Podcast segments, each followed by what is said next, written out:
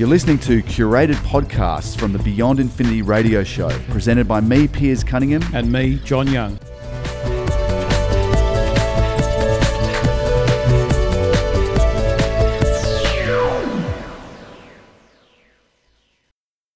This is kind of interesting, and I imagine it's really exciting for gaming enthusiasts around the world. But Google is jumping into gaming with its Google Stadia streaming service, which is uh, apparently starting later this year, 2019. Yeah, it pretty ambitious. It was uh, recently announced, and proof will be in the pudding. We'll wait to see once it comes out. But this could be a huge game changer for the industry. I, I don't like to use that term, but this is one of those times where I think it can be used because historically you've had to buy a physical product such as a, a you know a CD uh, or a DVD or something that has your game on it. Uh, you might have to then go and buy a console, whether it be an Xbox or a PlayStation or something else, to then be able to play. Now, in recent times, we've had other services such as Steam, which allows you to buy a game online and then you can download that to your PC. Right. The problem with all of this sort of stuff is that they require you to install them locally or play them locally on your machine if you've got a dedicated gaming machine, then you put you know put the disc in and, and then you know you, you, can play away because it's got the hardware there. Or if you've got your PC, you need to download the code to be able to use that, and that might mean that you're waiting for you know half an hour or an hour, depending on your download speeds, in order to download this large game. Yep. What Google Stadia plans to do is actually make it so that you can play the game streaming directly from their servers because they've got all of the you know the necessary power and capabilities to run you know high end gaming. Now they des- they've designed it so that you have the ability to play um, 4K type display games. So, you know, really crisp. And even potentially there's some talk about going to an 8K wow. uh, gaming system. Wow. Uh, and this is, I think, even up to 120 um, uh, FPS, frames per second. So, right. which is really, really, high really high res. Mm. And, um, you know, there's, there's a lot of things that you need to accommodate yourself. Um, for example, you need to have a computer that can run Chrome.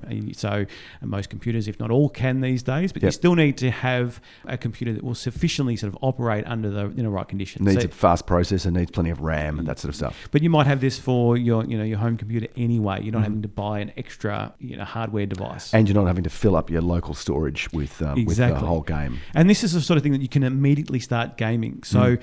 hit play, and you are playing straight away. This will right. also depend on your download available limits. Yep. So if you have a you know a, a small limit, um, your download speeds are low, you obviously won't get the highest resolution. It will downscale according to what um, is going to be the best thing. But here's here's another really cool thing about this, which is um, you know what sort of piqued not only my but I think a lot of gamers' interest is that let, us assume that you're watching somebody play a game because on the controller, if you want to buy the specific controller, there is a sort of record to and stream to YouTube option because it'll run off the YouTube network of systems of servers.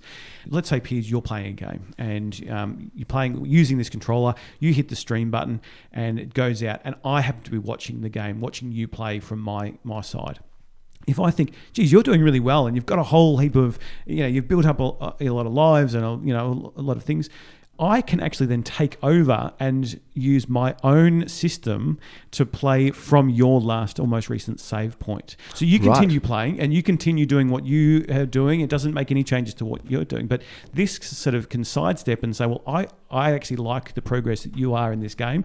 I'm going to take over from this. And that's with my permission or? No, if, well, you've essentially provided your permission by uploading it directly to YouTube. So okay. it's only if you're streaming it like that. So ah. um, if you if all of a sudden you go, oh, I really want to show show everyone how good I'm going, yep. then you can upload that. And then other people who are watching the stream or have access to that can then jump in and go, that's it, I'm going to play from here. Yeah. Okay, so so this is a Chrome based way of streaming games. It's a service that Google's going to bring in called uh, Stadia. Stadia, yeah. And it's got to you've got to have your own Google controller, I believe. Your little you hand, don't have to. Your hand controller. No, it, you can, you use, you can use um, your own keyboard, or if you've got a different, like a, a wide controller plugged into your computer, or a PlayStation controller, or something like that. You can use like that, that, as well, yeah. right? So, so you're not being forced to buy hardware. You're not being forced to buy it. Mm. If you want to, that provides you the option. Then uh, have that sort of streaming option to then press the button and then it'll so stream. Google has yeah. Got a Stadia controller, which Yeah. looks a lot like a, a PlayStation controller as Now, well. apparently, some of the tests have been where it's um, the, the Google Pixel Book. It's been working very well on that. Um, it's sort of more through the beta testing at the moment,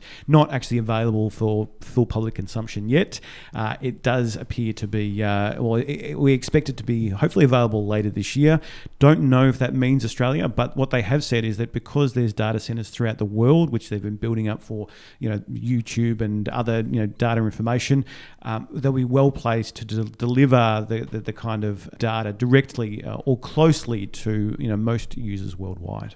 Yeah, well, it, it sounds like a uh, pretty promising development there. And if you just follow Google's reputation as far as this kind of thing, you can imagine they do it pretty well. This is not going to be. This is not like some small entrant into the area. This is going to be uh, pretty major. Well, they- they've got one chance. They've got to do it well, um, or it'll never work. So th- this they found that with Google Plus a few years ago.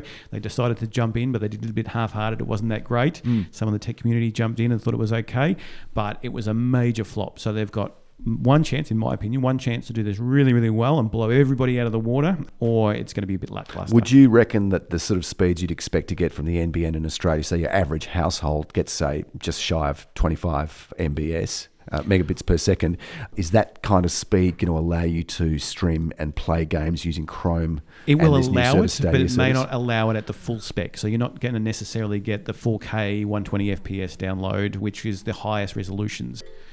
But what you may get is like with Netflix, for example, it may not show the full 4K. It might then, depending on your quality, it will downscale that. So Okay, so it'll adjust to the speed you've got. it, it should. I would imagine that's what it does. Okay. Thanks for listening.